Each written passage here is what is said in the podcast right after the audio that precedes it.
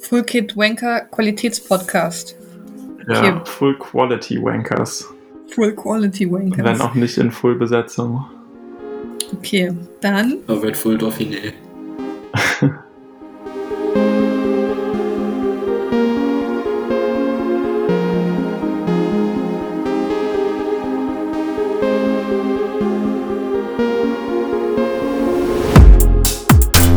Herzlich willkommen zu einer neuen Episode Full Kid Wankers. Diesmal mit dabei der gute Brian. Hallo. Und der tolle Kilian. Hallo. Und ihr erlebt meine grandiose Premiere in der Moderation, weil sowohl Tim als auch Samuel sich entschieden haben, die drei letzten spannenden Etappen von der Dauphiné nicht besprechen zu wollen. Nein, Spaß, sie haben nur leider heute keine Zeit und ganz viel Stress. Aber let's go. Wir wollen nicht viel lang über den heißen Brei herumreden. Wir haben schon eben, als ihr noch nicht hören konntet, kurz über die, ich wollte schon sagen Episode sechs, über das äh, über die sechste Etappe geredet. Und äh, da ist dem guten Kilian und mir aufgefallen, dass wir fast wieder alles vergessen haben. Aber auf Brian ist immer Verlass. Also Brian, willst du uns durch, die, durch dieses Rennen führen? Ähm... Also wir hatten eine Ausreißergruppe, ich glaube es waren sechs Fahrer und die haben sich vom Feld abgesetzt und das Feld hat wieder das gemacht, was das Feld macht, wenn die Ausreißergruppe durchkommt, nämlich sich nicht dazu entscheiden können, wer jetzt genau hinterherfährt und wie stark sie hinterherfahren wollen. Und dann bei Übertragungsstart waren es dann, glaube ich, irgendwie noch fünfundvierzig Kilometer und fast vier Minuten Vorsprung und dann konnte man schon davon ausgehen, dass die Ausreißergruppe den Sieg unter sich ausmacht und so ist es dann am Ende auch gekommen, weil die meisten Teams im Feld entweder zu spät aufgewacht sind oder gar nichts mehr gemacht haben und dann kam es zu einem Ausreißersieg. Da möchte ich gerne auch mal den äh, ersten Blogartikel von Tim äh, hier pluggen. Der hat sich nämlich damit beschäftigt, warum und wie Ausreißergruppen äh, durchkommen oder nicht durchkommen, könnt ihr gerne mal gucken. Auf Twitter hat er das auch verlinkt und wir können das bestimmt auch in der Episodenbeschreibung verlinken. Das sage ich, während ich noch nie irgendwas in der Episodenbeschreibung verlinkt habe, aber ich behaupte es jetzt einfach mal tollkühn, dass das funktioniert.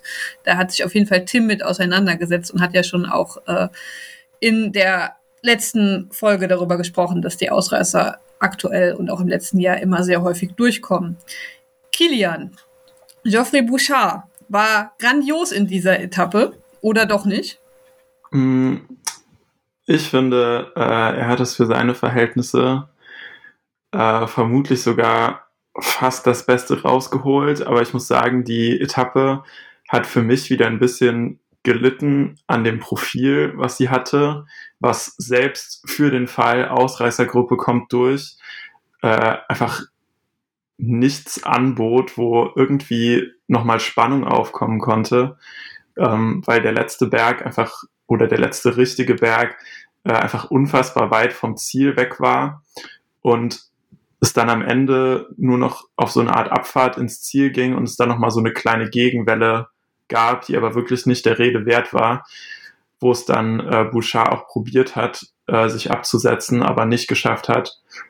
Ähm, und im Endeffekt muss man aus Sicht von Agé Dessert wahrscheinlich einfach sagen, es war der falsche Mann, um ihn in diese äh, Ausreißergruppe mitzuschicken. Also wenn man bedenkt, dass die, äh, glaube ich, bei Van Avermaet bin ich mir nicht ganz sicher, aber ich glaube schon, ja, den, Venturini, Nasen und De Wolf alle dabei hatten, die man alle im Feld wahrscheinlich auch nicht unbedingt gebraucht hat, äh, dann hätte man da wirklich eine bessere Option fürs äh, für ein mögliches Durchkommen der Ausreißergruppe mit nach vorne schicken können. Ähm, genau. Aber äh, im Endeffekt lief es halt, wie es fast darauf kommen musste, auf ein sprintartiges Finale hinaus, was dann aber einer der Ausreißer noch ein bisschen gecrashed hat. Was ist denn da eigentlich passiert, Brian? Ähm, also, ich habe ja bekanntlicherweise eigentlich für Wout van Aert die Daumen gedrückt. Und es sah bis einen Kilometer vor dem Ziel, hätte ich gedacht, also wir hatten ja Andrea Bagioli als sprintstarken Fahrer in der Gruppe, Victor Lafay, der so was in der Art ist, bei Aufwärtssprints zumindest immer ganz gut, und Bagui, der in dieser Saison beim Grand Prix Indurain war das, glaube ich, wo er auch schon so einen Sprint für, äh, entschieden hat, mit so, aus so einer Gruppe mit Kletterern. Also eigentlich kann er das ganz okay. Und dann sind sie durch den Kilometerbogen durchgefahren, haben da schon ihre taktischen Spielchen angefangen. Und dann ist Valentin Ferrand von Total Energie einfach mal losgefahren. Und dahinter haben sich alle auf Bagioli verlassen, der soll die Lücke zufahren. Der hat das dann auch so für so hundertfünfzig Meter probiert, hat dann aber aufgehört. Und dann hat Ferrand halt so eine große Lücke bekommen, dass sie ihn nicht mehr eingeholt haben und dann am Ende als Solist mit drei Sekunden Vorsprung gewonnen. Ja, gut. Das hat die Etappe meiner Meinung nach auch sehr gut zusammengefasst. Habt ihr noch was Besonderes, was ihr zu dieser Etappe sagen wollt? Müssen wir über die Disqualifikation von Molano reden? Ich würde das jetzt einfach mal als... Äh, ich hätte ihn jetzt nicht weiter erwähnt, also für die Zuhörer, die es vielleicht nicht mitgenommen, mitbekommen haben. Ähm, Molano hat sich entschieden, zwei Sportarten miteinander zu verbinden, und das waren Radsport und Boxen. Und das hatte das erwartete Ergebnis, dass er disqualifiziert worden ist. Und er hat seinen kleinen Boxkampf auch noch äh, sich entschieden, einfach im Ziel auch noch weiterzuführen. Und äh, ich glaube, die einzige Diskussion, die man darüber führen könnte, wäre, ob eine Disqualifikation ausreichend ist oder ob er härter bestraft werden sollte als ein paar U C I-Punkte und eine Disqualifikation. Oder seht ihr das anders? Ja, also ich bin nicht so wirklich drin in dem Hintergrund dieser Geschichte, weil ich meine, dann später in einem Interview oder dem Statement auch rausgehört zu haben, dass er meinte, er wäre schon öfter äh, mit Hugo Pasch von Intermarché, war das, glaube ich, äh, aneinander geraten, ähm, aber mal völlig ausgeklammert, was da sonst äh, passiert ist, ist einfach äh, ein absolutes No-Go, dass er in einem fahrenden Peloton, in einer Gruppe jemandem eine mitgibt. Damit gefährdet er äh, den anderen Fahrer, alle anderen Fahrer, und das hat einfach äh, in dem Rennen nichts zu suchen. Und ja, da muss er auf jeden Fall dafür bestraft werden und ja, vielleicht sogar noch härter, wenn man bedenkt, für was man schon sonst disqualifiziert werden kann. Brian, hast du noch irgendwie was hinzuzufügen zu dem Thema? Also ich fand es ziemlich merkwürdig zu sagen, dass er denen schon öfter begegnet ist, weil Hugo Pasch ja erst in diesem Jahr Profi geworden ist und davor bei der Kontinentalmannschaft von F D J gefahren ist, und ich weiß nicht, ob Molano da so viel mit ihm schon zu tun hatte. Aber sonst... Vielleicht fahren die zusammen in Kinderboxen oder so. Aber sonst, ja, also ich würde mich Kian da anschließen, dass es vielleicht eine härtere Strafe auch angemessen wäre.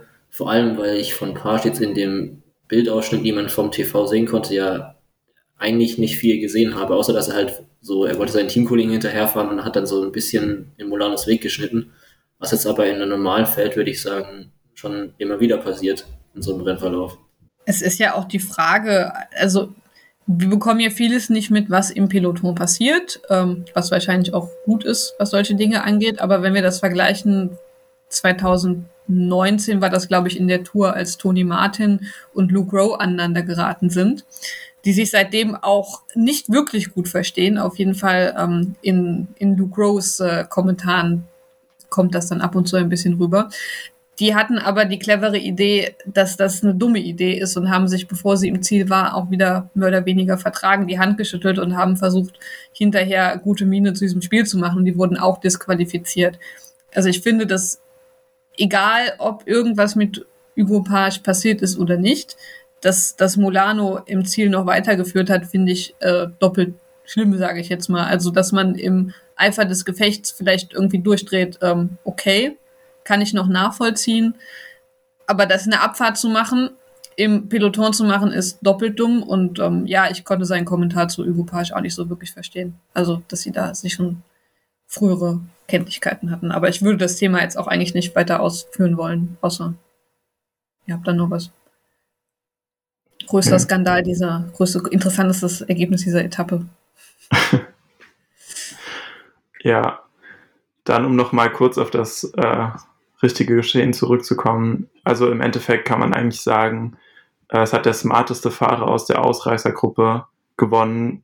Und äh, ich kann jetzt nicht genau sagen, wie sie im Vergleich waren, aber ich denke, man hat eher nicht damit gerechnet, dass Ferrand den Sprint dieser Gruppe gewinnt.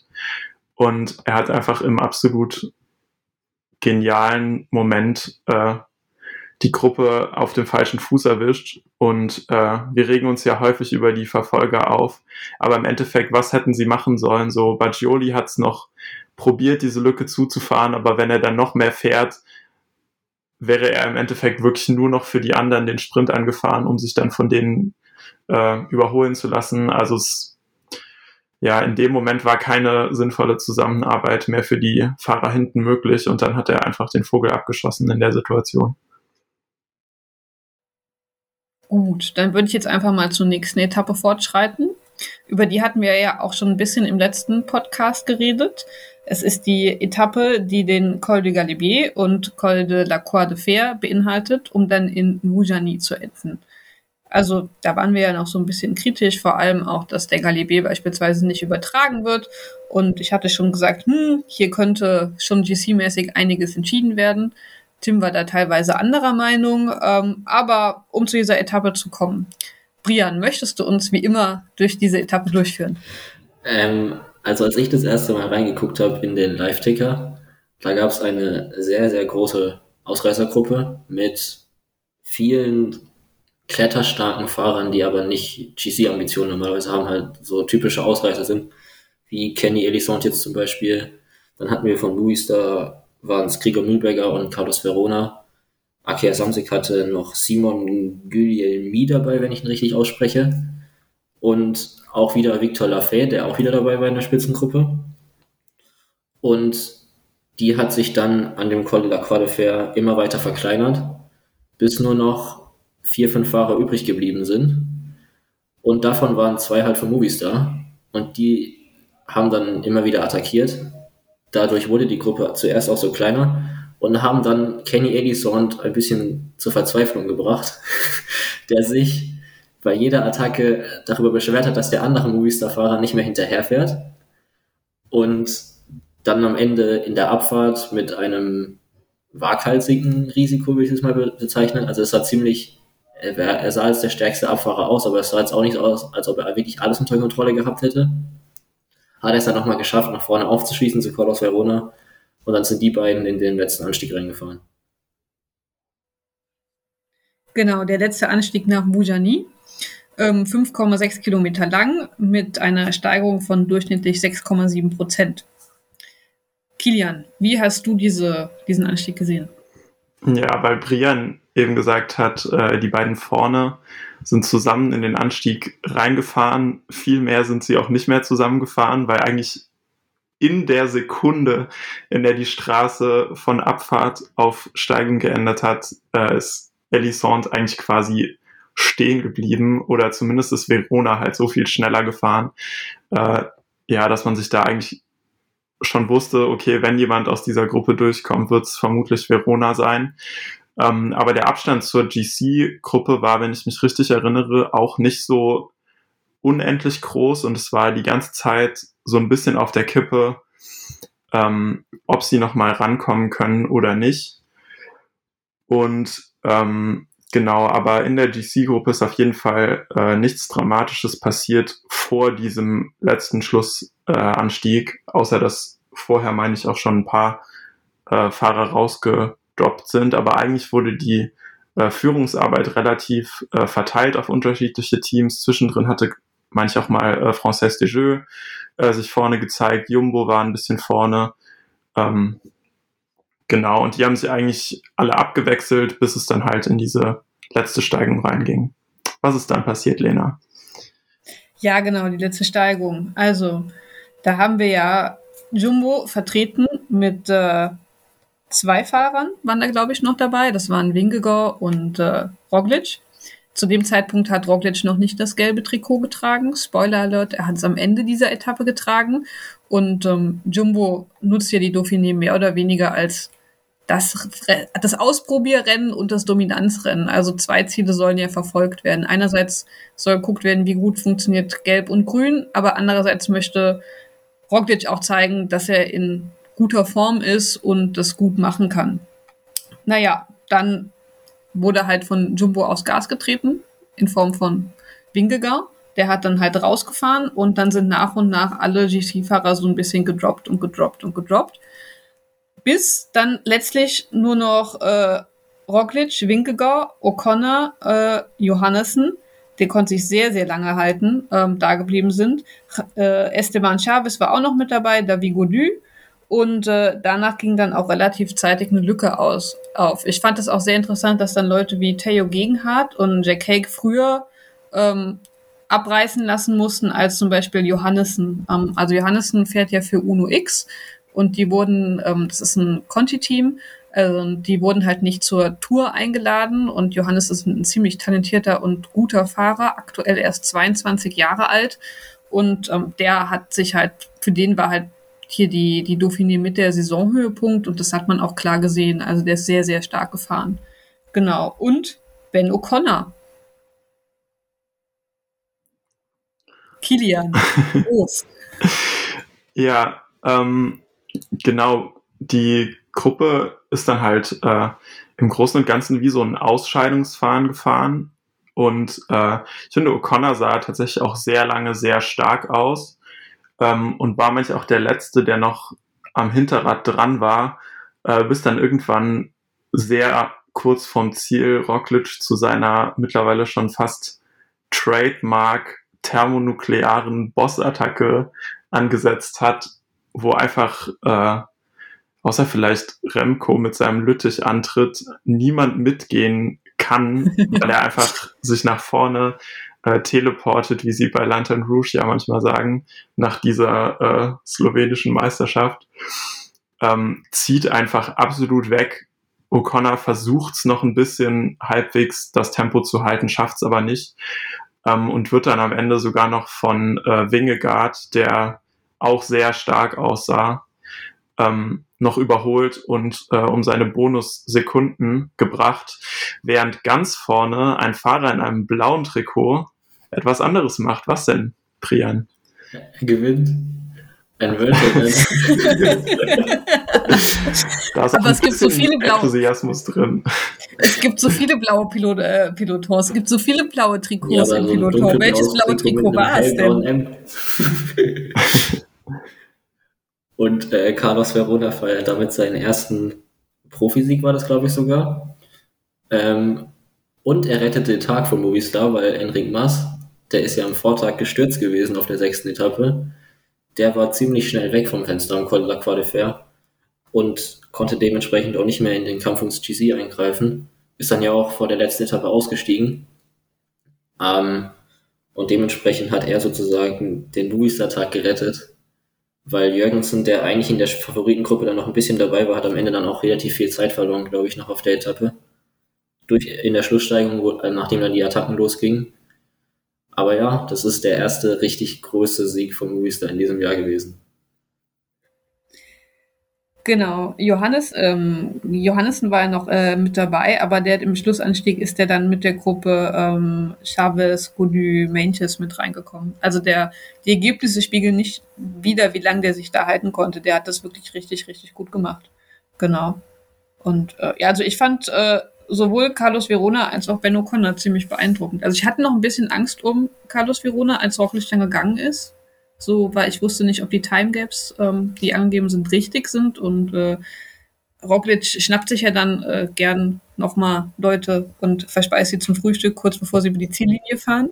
Genau, Gino Mäder. Aber bei aber Carlos Verona war safe, da war der, ähm, der, da waren die Zeitangaben richtig. Aber ich habe ihm dann am Ende tatsächlich noch die Daumen gedrückt. Ja, er hat tatsächlich auch davon profitiert, äh, dass das Profil nicht ganz auf der Kuppe geendet hat, sondern nochmal so eine kleine Abfahrt dazwischen war, wo man dann als Verfolger auch nicht mehr unendlich viel äh, Zeit rausholen konnte. Und bevor dann dieser letzte Kick nochmal hochging, konnten seine Beine sich nochmal kurz ausruhen und so er ist dann nach Hause fahren.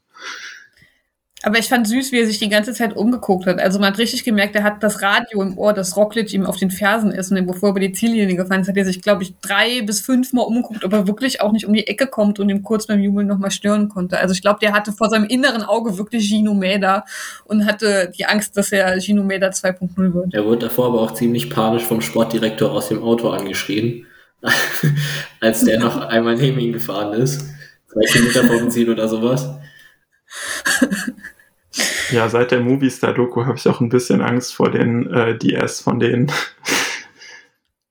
Aber ich fand süß, er hat sich danach auf Twitter bei Annemiek van, van Vleuten bedankt und er meinte so, total toll, die Tipps, die du mir im letzten Trainingscamp gegeben hast, die konnte ich hier voll anwenden. Also fand ich sehr, sehr süß danach am Ende. Ja, und Roglic hat sich sehr nett für ihn mitgefreut.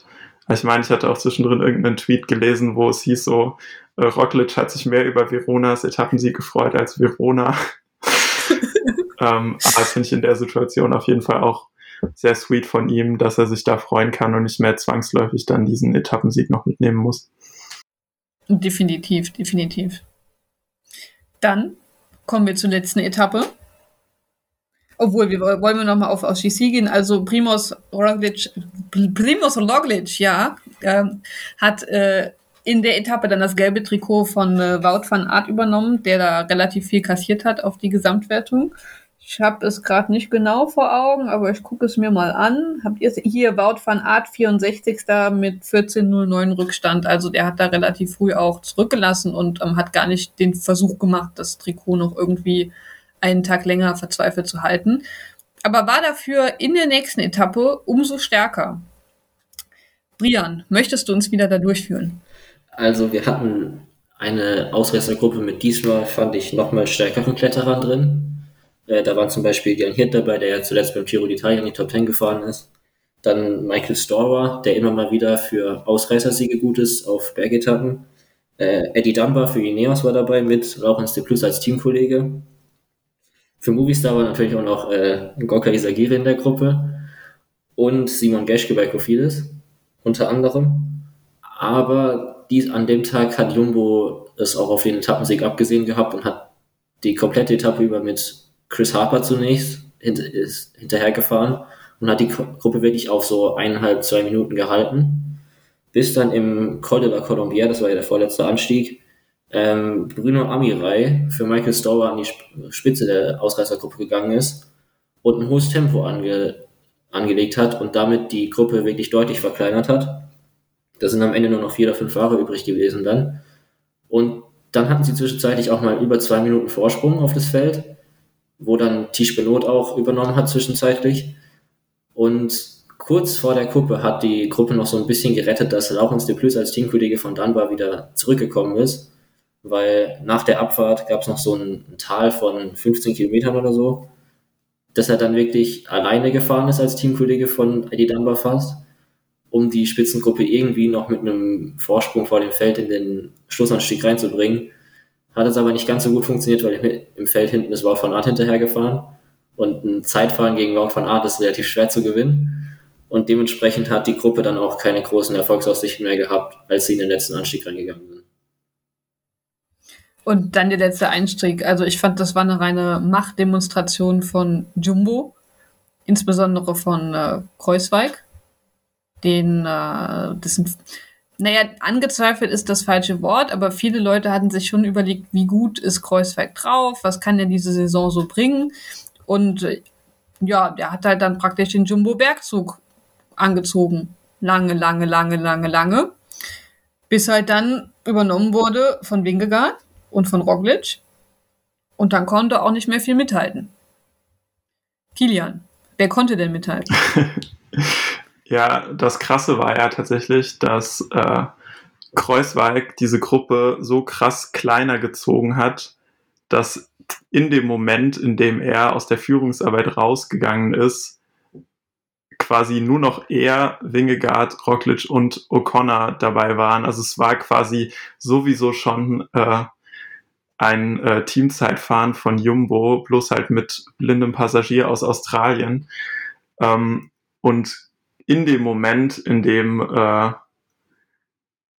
äh, Kruijswijk dann äh, aus der Führungsarbeit rausgegangen ist, hat äh, Wingegaard eine ziemlich starke Attacke gesetzt, äh, wo man dann auch davon ausgehen konnte eigentlich, dass O'Connor die nicht mehr mitgehen kann, der auf jeden Fall auch schon ziemlich am Limit aussah, aber sich dann ganz gut gepaced hat ähm, und taktisch vielleicht nicht das Allersmarteste, aber wir haben ja darüber geredet, dass es für sie ein Ausprobierrennen ist, äh, ist dann Roglic auch ans Hinterrad gesprungen, weil er einfach davon ausging wohl, dass äh, er O'Connor nicht wieder mit ranziehen wird und dann sind sie äh, zu zweit quasi händchenhaltend in den äh, Sonnenuntergang gefahren und wurden auch bis, äh, bis zum Ziel eigentlich nicht mehr vor große Hindernisse gestellt.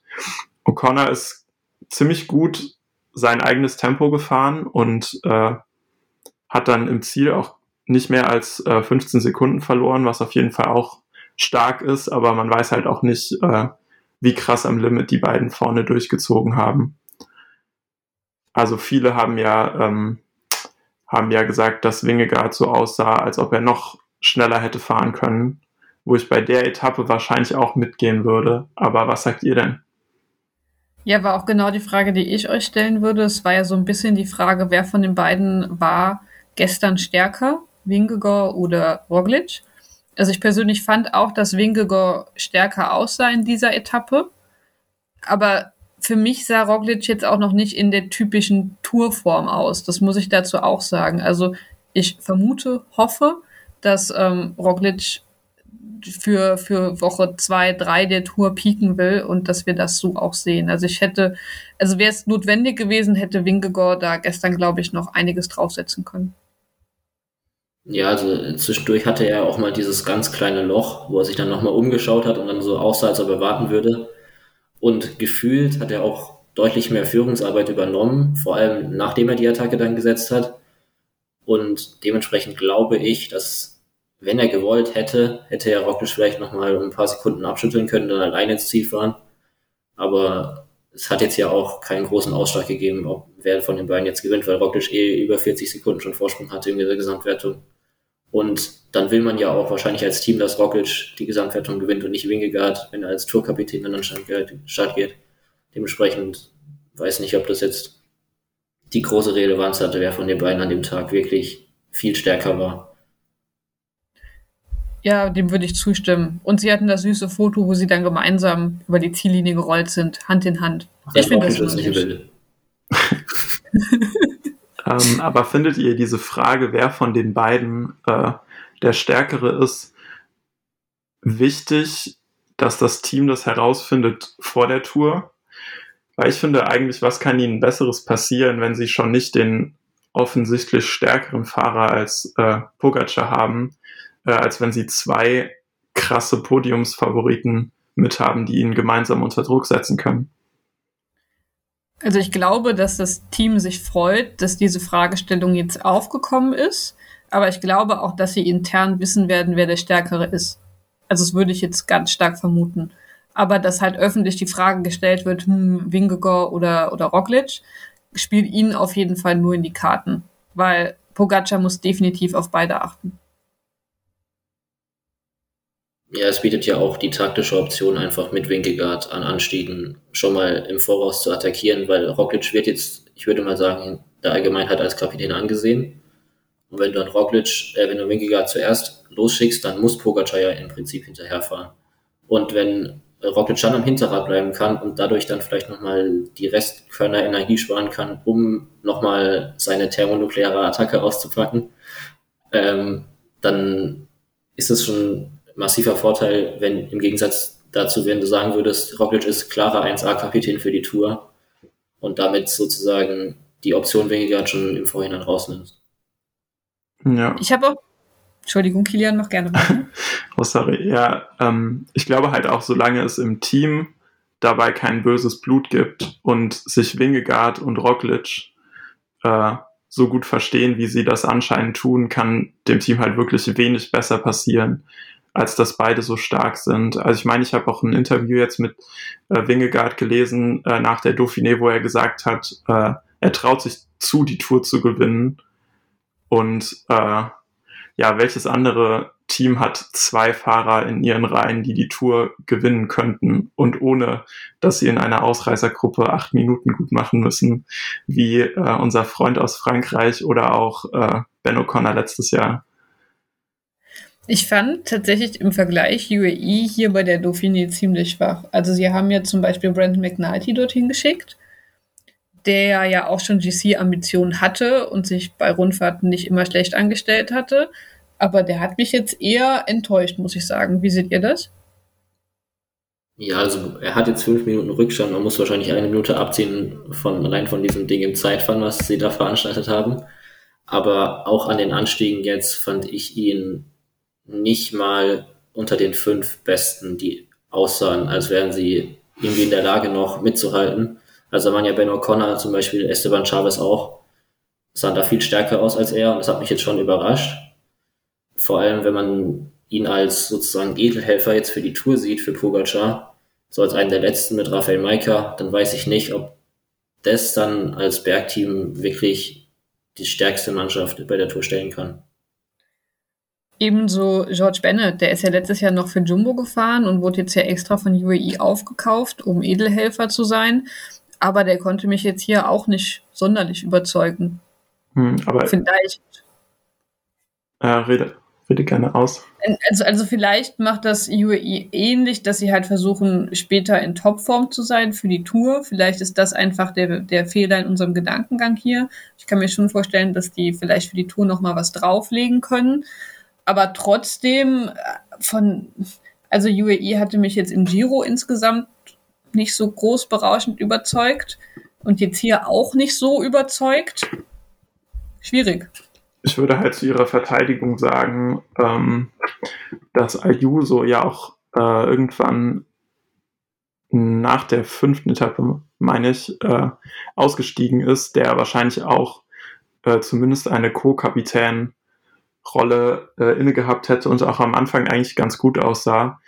Ähm, und ohne jetzt ihre Leistung zu krass verteidigen zu wollen, äh, kann das so eine Mannschaft natürlich auch so ein bisschen äh, auseinanderreißen. Und im Endeffekt, was will George Bennett machen, wenn es nichts zu Edelhelfen gibt? Ähm, das stimmt auch wieder. Er war ja zumindest, glaube ich, in, auf der letzten Etappe war er in der Ausreißergruppe. Ich meine, irgendein U A E-Fahrer hing am Ende noch ziemlich lange an der Favoritengruppe dran, wo man nicht so genau weiß, wo der herkam. Wie fandet ihr Ineos hier? Boah, also dadurch, dass sie jetzt Tao als Kapitän sozusagen dabei hatten und Dunbar, der was weiß ich was gemacht hat, also der hat weder geholfen, noch war er wirklich der Bergkapitän des Teams, fand ich. Ähm, ich weiß nicht, also ich hatte jetzt nicht die Erwartung, dass Guggen Hart wirklich in den Kampf ums Podium eingreifen kann bei der Rundfahrt, aber ich fand ihn dann doch ziemlich schwach und ich weiß nicht, ob, ob er überhaupt im, Vor- im Tourkader vorgesehen war. Aber wenn ich jetzt angucke, wer alles bei der Tour de Suisse mitfährt von Ineos, dann außer Ganna weiß ich nicht, ob irgendjemand von der Dauphiné überhaupt dann in Frage kommt, bei der Tour noch mitzufahren. Ah, Kwiatkowski habe ich noch vergessen, der natürlich auch noch. Ja, also ich fand äh, Ineos als Ganzes auf jeden Fall äh, relativ unpräsent und schon eher schwach. Wobei man äh, sagen muss, dass Theo ja eigentlich seine, eine seiner besseren Leistungen in den letzten oder zumindest im letzten und diesem Jahr äh, gezeigt hat, wenn ich das richtig in Erinnerung habe. Ähm, und da geht theoretisch die Formkurve eigentlich wieder nach oben so. Ähm, aber für dieses Rennen hatten sie jetzt halt wirklich auch nicht unbedingt äh, das Monster-Team dabei. So, Ganna hat das gemacht, was man von Ganna erwartet, nämlich das äh, Zeitfahren gewinnen, äh, gewonnen. Und äh, ansonsten sind sie halt wirklich nicht viel positiv in Erscheinung getreten. Und die Ambitionen sind im Team sicher auch höher als äh, achter Platz bei der Dauphiné im Gesamtklassement. Ich finde tatsächlich Eddie Dunbar auch immer ein bisschen kurios. Also eigentlich ist er doch ein großes Klettertalent. Und ich war auch schon überrascht, dass sie den nicht mit zum Giro genommen hatten, weil dem seine Resultate in der Saison waren jetzt auch nicht so schlecht und er sah eigentlich ganz gut aus. Aber hier bei der Dauphiné war das jetzt auch irgendwie wieder eher enttäuschend, was Klettern angeht. Also Theo, muss ich sagen, war irgendwie da, wo ich ihn erwartet hatte. Mir tut das auch irgendwie immer so ein bisschen leid, weil der hatte ja seinen grandiosen Giro-Sieg und danach irgendwie leider nicht mehr so viel. Und also ich weiß nicht, ob es von Anfang an vorgesehen war, dass er hier bei der Dauphiné die Kapitänsrolle bekommt. Wobei ich fast gedacht hätte, vielleicht hätte man Dunbar hier auch eine Chance geben können. Aber nach dem, nach dem Giro-Sieg von Hindley waren ja viele so, hm, vielleicht müssten wir äh, Geoghegan Hart auch nochmal irgendwie anders betrachten. aber da konnte hier er hier jetzt nicht mehr so viel zeigen. Meint ihr, dass das irgendwie in Zukunft wieder anders wird oder ist für euch Gegenhardt komplett die Eintagsfliege? Also er hat jetzt ja gesagt, er kam mit der Hitze auch nicht so gut zurecht. Deshalb weiß ich jetzt nicht, also bei der Tour, ob man da, da wird es ja vielleicht nochmal heißer, ob er dann da dann besser damit zurechtkommt oder die gleichen Leistungen zeigen kann, weil wenn er auf dem Niveau bleibt, dann ist er halt höchstens bei so einwöchigen Rundfahrten, da kann man dann als Kapitän benutzen, dass er mal in die Top fünf fahren kann oder so. Aber bei drei Wochen Rundfahrten, ich weiß nicht, ob das nochmal sowas wie beim Giro, damals sind ja auch einige Favoriten schon rausgefallen davor, weshalb sein Sieg dann möglich wurde. Das, das ist, also er hat trotzdem noch Hindley besiegt und Keldermann zum Beispiel, also das war schon stark, aber ich kann mir nicht vorstellen, dass er nochmal so eine Grand Tour fährt. Aber so als Einwochenkapitän, da sehe ich ihn schon relativ gut. Gut. Irgendwas, was euch an der Dauphiné noch besonders aufgefallen ist, was ihr noch sagen wollt? Um, ja, ich denke, es wurde jetzt eigentlich schon zur Genüge auch von anderen Leuten besprochen. Ähm, aber ich finde es schon wirklich, wirklich krass, äh, was für einen Sprung O'Connor gemacht hat vom letzten Jahr auf dieses Jahr, ähm, was sicherlich auch dem geschuldet ist, dass er sich erstmal in dieses neue Team einfinden musste, in neue Rennen, die man dann so fährt, wie äh, diese ganzen französischen äh, Wochenrundfahrten und so. Ähm, aber er hat wirklich scheinbar sein, äh, seine guten Vorbereitungsrennen gefunden, hat bei denen, wo er letztes Jahr schon teilgenommen hat, wesentlich bessere Platzierungen rausgeholt. Und äh, hat scheinbar einfach rausbekommen, wie, äh, wie dieses G C-Ding funktioniert so und ist jetzt nicht mehr der, der Ausreißerkletterer, sondern ist auf jeden Fall eine Gefahr, auf die sich die äh, anderen Kapitäne einstellen sollten und dem man sicher nicht mehr acht Minuten in einer Ausreißergruppe schenken kann, weil sonst äh, kann das ganz schnell nach hinten losgehen. Auch sein Zeitfahren war deutlich verbessert seit letztem Jahr. Äh, ich glaube, das könnte wieder in eine ähnliche Richtung gehen wie bei der letzten Tour. Kilian?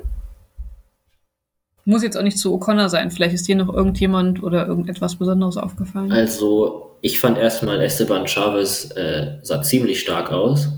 Ich muss sagen, ich bin auch so ein kleiner Esteban Chavez-Fanboy, aber er hat auch im Gegensatz, wenn man die Tour of Norway gesehen hat, bei dieser Bergankunft, wo er am Anfang die zwei Etappen gesetzt hat und danach dann ziemlich schnell weg war, fand ich ihn jetzt bei der Dauphiné, er sah aus wie der dritt-, viertstärkste Kletterer außerhalb von Jumbo im ganzen Feld. Er kam dann ja auch bei beiden äh, Etappen, bei beiden Bergetappen am Ende, glaube ich, mit der Gruppe direkt dahinter ins Ziel. Dann fand ich noch Ruben Guerrero, auch von I F. Den fand ich ziemlich überraschend stark, weil ich hätte jetzt nicht ihn als so Hochgebirgskletterer in Erinnerung. Also, dass er gut, ganz gut klettern kann, ist ja bekannt gewesen, aber dass er wirklich bei den Besten dann auch noch mit den Attacken jedes Mal so dabei war, hätte mich überrascht. Und dann fand ich, also Bahrain wurde jetzt Dritter und Vierter mit Caruso und Haig, aber ich fand den Abstand zu Jumbo-Visma mit Roglic und Wingegaard äh, ziemlich groß.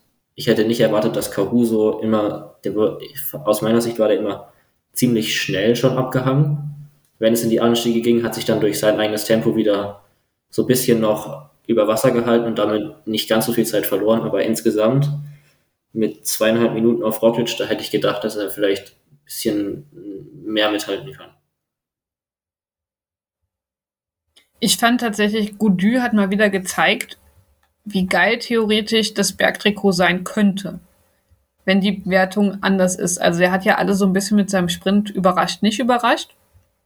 Und wenn wir uns vorstellen, was bei der Berg, was beim Bergtrikot, wenn man diese Wertung anders aufziehen könnte, alles möglich ist, dass Fahrer wie Gaudu vielleicht sagen, hm, vielleicht in Woche zwei, G C-Hoffnungen sind vielleicht schon so weit abgehackt, dass es nicht mehr so großartig ist. Wir gehen es aufs Bergtrikot, könnte man da, glaube ich, sehr viele interessante Kämpfe sehen.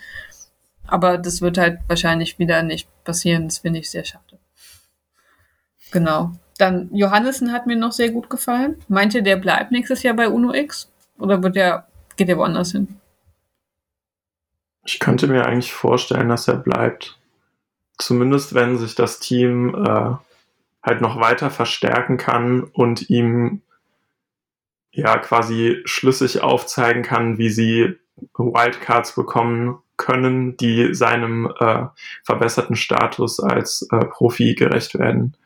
Ähm, aber ich könnte mir vorstellen, wenn das Team sich mit ihm weiterentwickelt, äh, dass er auch gerne da bleibt. Sonst hätte er wahrscheinlich auch gar nicht erst äh, diesen langfristigen Vertrag unterschrieben, weil es war ja abzusehen, dass er ein großes Talent ist.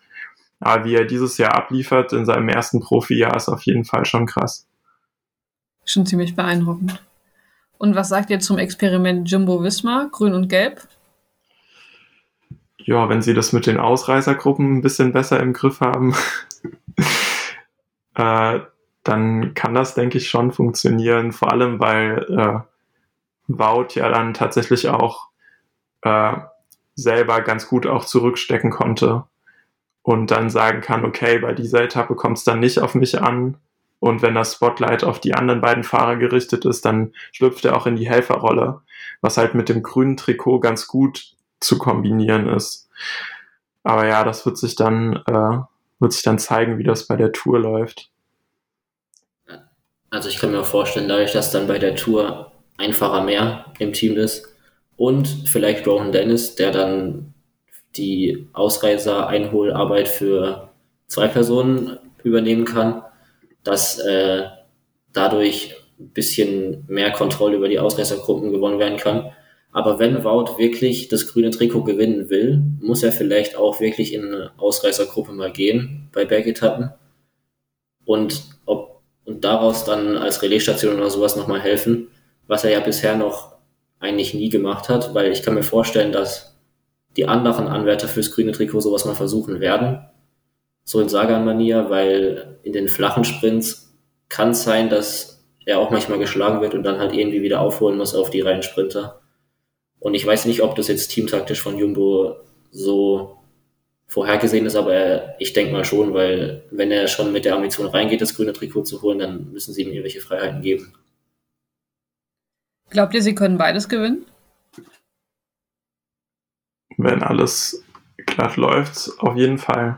Das Potenzial wäre da, aber da muss dann halt auch schon vieles zu ihren Gunsten laufen. Ich bin ganz ehrlich, ich glaube nicht, dass beides funktionieren wird. Also ich finde es irgendwie auch schön, dass sie es versuchen, vor allem weil ein Fahrer wie Wout die Chance verdient hat und ich sehe auch theoretisch die Möglichkeit, wie es funktionieren kann.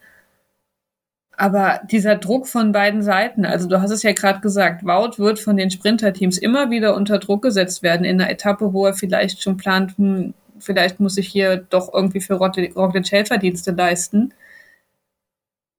Und U A E wird sich ins Fäustchen lachen bei solchen Etappen. Also ich weiß es nicht. Also ich hoffe, dass es funktioniert. Ich persönlich würde mich auch freuen, wenn ein Tour de France-Gewinner dieses Jahr nicht Pogacar heißen würde. Also nichts gegen Pogacar, aber ein anderer Gewinner würde mich schon doch durchaus freuen und ich würde es wirklich sehr, sehr gönnen. Aber ich weiß nicht. Ich habe da nicht so das beste Gefühl bei. Nun bin ich ganz ehrlich. Also ich kann es mir vorstellen, aber ich weiß nicht, ob ich vor allem, also Wout van Aert ins grüne Trikot, das, das kann ich mir, das kann ich mir sogar gut vorstellen, dass wenn er es wirklich darauf absieht. Aber ob dann gleichzeitig Roglic oder Wingegaard die Tour gewinnen, mit Pogacar noch dabei, der dann, wie gesagt, diese Wout-Situation ausnutzen könnte vielleicht mit seinem Team. Das kann ich mir auch nicht wirklich vorstellen, dass sie beides gewinnen können. Ich sehe es halt irgendwie schon kommen. Wout gewinnt grün und vielleicht äh, gewinnt er auch wieder den, den letzten Sprint und so weiter in grandioser Form. Aber irgendwie passiert halt irgendwas, dass Roglic nicht gelb gewinnt. So, ich weiß es. Ich weiß es auch noch nicht. Ja, Wingegaard gewinnt. Ja, wäre auch geil, aber irgendwie auch traurig. Ich glaube, ich würde es, ich würde es geil finden, aber ich glaube, ich würde auch schon wieder so ein bisschen heulen, weil ich es Roglic gönnen würde. Ne? Ist so, also wenn es dieses Jahr nicht gewinnt, ist es so ein Gefühl wie, die Zeit ist vorbei. Also so nach dem Motto, er hatte die Chance zwanzig zwanzig und es ist schief gegangen. Dann letztes Jahr ist er gecrashed und es ist schief gegangen. Und wenn er dann dieses Jahr schon wieder von so einem, gefühlt den, den, den jungen Fahrer, wo er irgendwie das große Vorbild ist, schon wieder besiegt wird, oh Gott, ich glaube, das fände ich schon wieder so furchtbar tragisch. Also es wäre auch schön, aber es wäre auch furchtbar tragisch. Ja, das stimmt. Gut. Wir haben es ja schon wieder fast äh, geschafft, eine Stunde zu füllen. Ich zitiere, am Anfang sagen wir, oh ja, die Dauphiné, dreißig Minuten locker, mir wird das ja eh nicht. Dann ähm, wollen wir nicht mehr reden, als wir schon geredet haben, außer ihr habt jetzt noch irgendeinen Hot-Take, den ihr unbedingt loswerden wollt. Ich sehe nur schweigende Gesichter vor mir, dann ist das nicht der Fall. Ja, dann war das die äh, Premiere in diesem Trio. Und meine Moderationspremiere. Ich hoffe, ich habe das ansatzweise so gut gemacht wie der gute Samuel und der gute Tim. Aber ich glaube, ein bisschen labern kriege ich auch irgendwie hin.